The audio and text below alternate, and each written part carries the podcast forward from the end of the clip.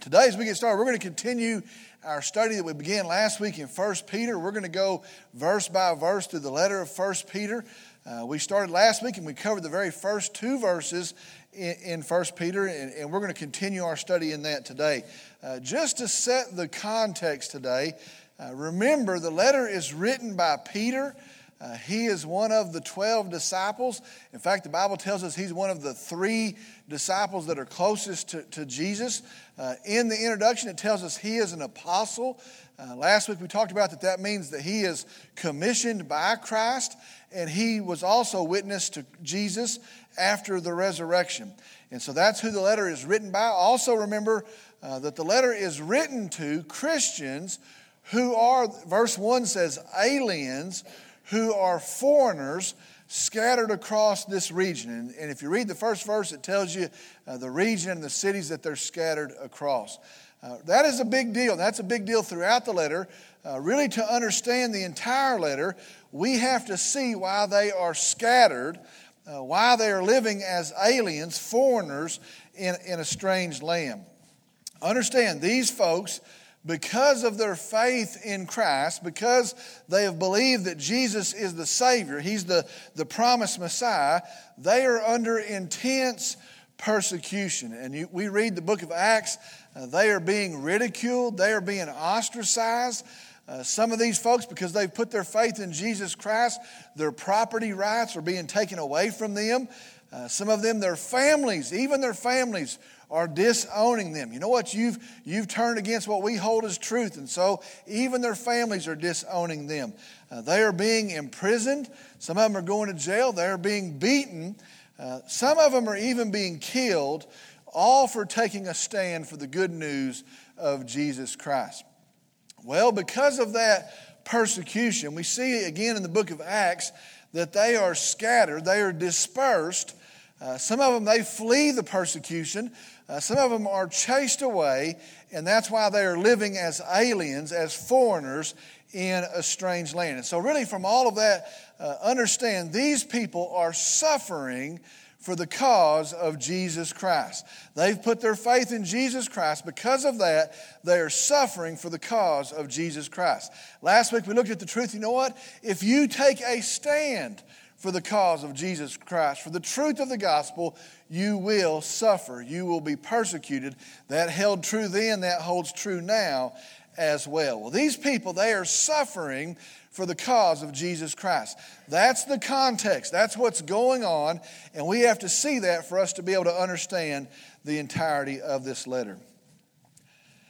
As I thought about that last week, as I thought about this week, uh, really, it comes down to this. This entire letter, the letter of 1 Peter, uh, really is written to address one thing. Uh, a lot of stuff, a lot of good information across the letter, but really the letter is written to address one question, and that one question is this What if life hasn't turned out like you thought that it would turn out?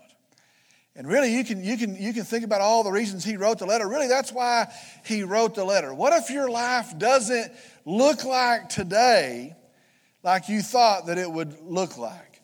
And really, that's the question that he's answering as he, as he writes the letter of First Peter. Now, think about these folks for just a second. Here they are, and they would say to you, We know that Jesus is our Savior. We know that He died. Uh, we know that he came out of the grave, resurrected, victorious. Some of them had even seen it. We're so close to Christ now. Some of them had even seen the resurrection of Jesus Christ. He is risen from the dead. He is the King. He is reigning over all things. He is the promise fulfilled of God. In fact, He is God Himself, and we are His people, and He is for us. He is the victor, and nothing is impossible with our God. You know what? That's what they hear in the good news of Christ. He is our Savior. He was dead and He is alive, and they believe nothing is impossible with our God. However, then they're being slandered, they're being rejected, they're being betrayed, they're being persecuted. They're being beaten. They're, they're living in a way that they never thought they'd have to live. They're living in places they never thought they'd have to live. And the question becomes you know what? What if life doesn't turn out the way that you thought that it would turn out? We serve a risen Savior, and you know what? Some of us have even seen Him. We tell the account of Him reigning as a king. But what if life doesn't turn out the way we thought? I wonder today if we went around this room and if we were honest in this room today, I wonder how many of us would say, This is not what I expected. This is not what I had envisioned. I wonder how many of us would say, you know what, things aren't as I had planned at one time. And, and maybe you're here and, and maybe some relationships let you down. Maybe some relationships fail. Maybe there's been a death and, and somebody's gone. And you know what? I, I had a different plan, but you know what? They've passed on and, and somebody's gone. Maybe, maybe your finances, you know what? I thought I'd be a lot further along than this. Maybe something unexpected has happened in your life. Maybe, maybe the situation of your life is not as you expected. And you're sitting here today and say, you know what? This isn't what I had envisioned. This isn't what I had planned. Well, into that, Peter writes this letter. And already in the very next three verses, we see what to do. What if your life hasn't turned out the way you thought? What if where you're at today is not where you had envisioned that you would be today? Already in just the next three verses, Peter tells us what to do. He tells us these are the three things we do we remember our God, we remember our Savior, and we remember our salvation. I'm going to read the next three verses, verses three through five, and then we're going to go back and look at them. It says this Blessed be the God and Father of our Lord Jesus Christ, who according to the, his great mercy has caused us to be born again to a living hope through the resurrection of Jesus Christ from the dead, to obtain inheritance which is imperishable and undefiled and will not fade away, reserved for you in heaven who are protected by the power of God through faith for a salvation ready to be revealed in the last time. First thing we do, what if your life's not what you'd envisioned? What if it hasn't turned out the way you thought it would turn out? First thing we do this, Peter tells us this we remember our God. Look at the first part of the third verse. It says this Blessed be the God of the God and Father of our Lord Jesus Christ, who according to his great mercy. Pretty interesting here. You know what? We're being chased around. This isn't what we had intended. We thought we were going to have a different result. Some of us have lost our family. Some of us lost our property. Some of us know loved ones have been killed. And all of a sudden, in the third verse, he says this You know what? Worship God. Put your eyes on God. Now, now think about that for just a second. This is what he means by that. Our God is all powerful. He is all knowing. He is all seeing. He is the creator of all things. They would have understood that from the, from the Jewish uh, scripture that they had. Everything exists because He created it. There's nothing that exists that He didn't create. He is the sustainer of all things. All things hold together through Him. He is our provider. If we have anything, it has come from Him. Not only that, He is holy. He is pure. He is just. He's always right. He always does the right thing. And he's saying that consider our God, worship our God. He's so far above us, we can't even comprehend him. The Bible says his ways are not our ways, his thoughts are not our thoughts. Consider our God, but then remember this one's line. And yet, he, that God, our God, has mercy on us. He loves us. He considers us. Let me tell you this today God, our Father, knows where you're at today. He loves you today. He has mercy on us today. So, the first thing He tells us, you know what we need to do? We worship God, we remember our God. Second thing He tells us to do here is to remember our Savior. Remember our Savior. Verse 3 says, Blessed be the God and Father of our Lord Jesus Christ, who according to God's great mercy has caused us to be born again to a living hope through the resurrection of Jesus Christ from the dead. He tells us here, remember our Savior. We are saved because of Jesus Christ. We have a living hope because of the resurrection of Jesus Christ. Now, I want us to think about that for just a second. There's a lot here tied to the resurrection of Jesus Christ, but if we're going to consider our Savior, if we're going to consider Jesus, we have to also consider before he was resurrected, he was humbled.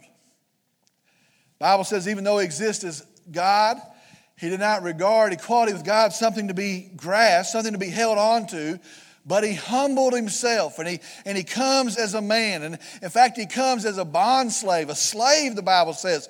He humbled himself, the Bible says, to the point of death, even death on a cross. Now, what that means is this consider your Savior. You know what? Our Savior was rejected. Bible says he came into his own, his own received him not. Can you imagine that? You come to your own, he created us. He comes into his own, they receive him not. He is mocked, he is despised. He comes as the greatest show of, of love and grace and mercy. He loves, and yet he is despised.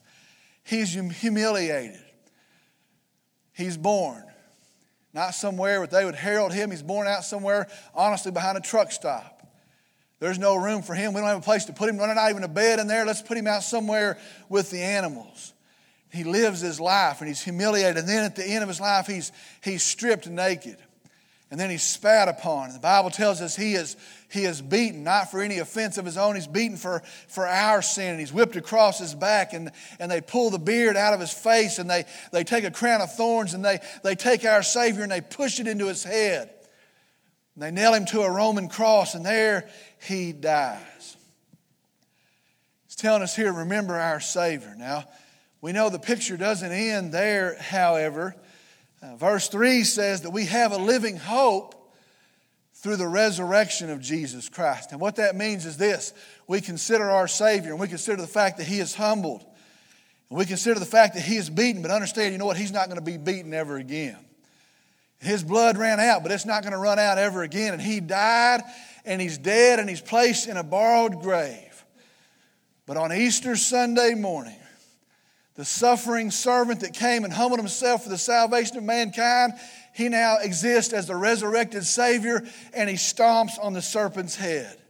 The lamb that was slain, the perfect lamb of God that exchanged himself for me, is now the king who will forever reign. And on that morning, the angels say, Why do you look for the living among the dead? For he is not here, he is risen. Consider our Savior. We remember our God. We remember who He is and that He knows us and He loves us. We also remember our Savior Jesus Christ, who humbled Himself to die for our sin, but He's resurrected and He lives and He reigns today. Third thing is this remember our salvation. Consider our salvation. I'm going to read the verses again. I'm going to read all three verses. Now I want you to listen to the description of our salvation in these verses. Blessed be the God and Father of our Lord Jesus Christ. Remember our God, who according to his great mercy has caused us to be born again to a living hope through the resurrection of Jesus Christ from the dead, to obtain an inheritance which is imperishable and undefiled and will not pass away, reserved in heaven for you, who are protected by the power of God through faith for a salvation ready to be revealed in the last time. What that means is this we have a salvation given to us by God, secured by Jesus Himself, kept for us, secure in God. Listen to that description. It's not a fading hope, it's a living hope. How many of your hopes have faded? You know what? I put my eggs in this basket and I thought this person would never let me down and I thought this situation would never let me down and I thought this job would never let me down and I thought I had a hope, but you know what? It was a fading hope. You know what we have in our salvation? We have a living hope. You know what? Our salvation, the Bible says it doesn't perish, it's imperishable.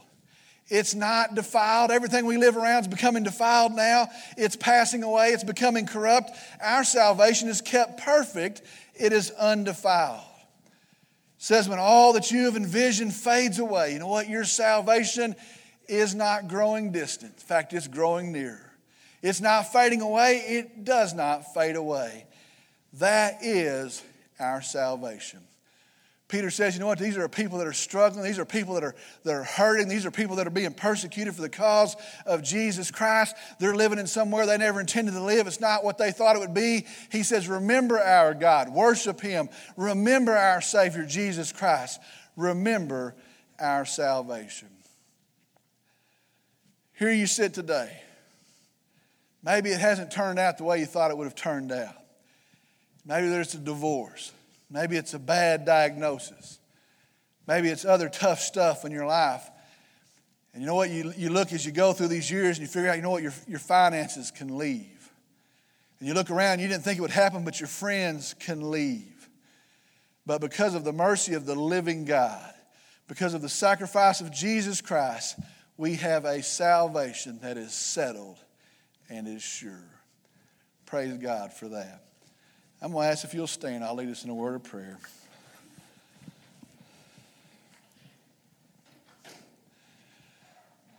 Let's pray. Dear Father, we come. We're thankful for you today. I'm thankful for you that you're the living God, that you're the true God, that you created all things, that you sustain all things, that you're all powerful, that you're all knowing. You need not one thing from us. You're holy, you're just, and yet you consider messed up me and you love us and you love me, and your love's not conditional upon me getting it right, not conditional upon things that I could ever do, but it's because of your love that's eternal that you send Jesus Christ. And through Christ, who comes as a suffering servant and has stripes whipped across his back, has a beard plucked out of his face, and he humbles himself even to the point of death on a cross. But three days later, he comes out, and that payment's been received, and the, the payment is stamped, is paid in full, and he, he steps out as a victor. And we praise Jesus as our Savior, our reigning King. But we also come today, and we know that through the mercy of God, through the sacrifice of Christ, held in your hand, secured in your love, is an eternal salvation that does not perish, that doesn't pass away but as a living hope. I pray that today that that wells up inside of us, that that gives us hope when we can find no hope, that that gives us peace that's settled in our heart. And I pray the response from that would be we would worship you, we would praise you, we would thank you. We come today and there's some in this room that are hurting. There's some in this room that are going through tough things. There's some in this room that have recently lost their jobs. What a timely message. You know what? It's all secure because of you. We tell you today, we thank you for that. We praise you for that. We love you for that. May you be greatly glorified. And I pray in Jesus' name, amen.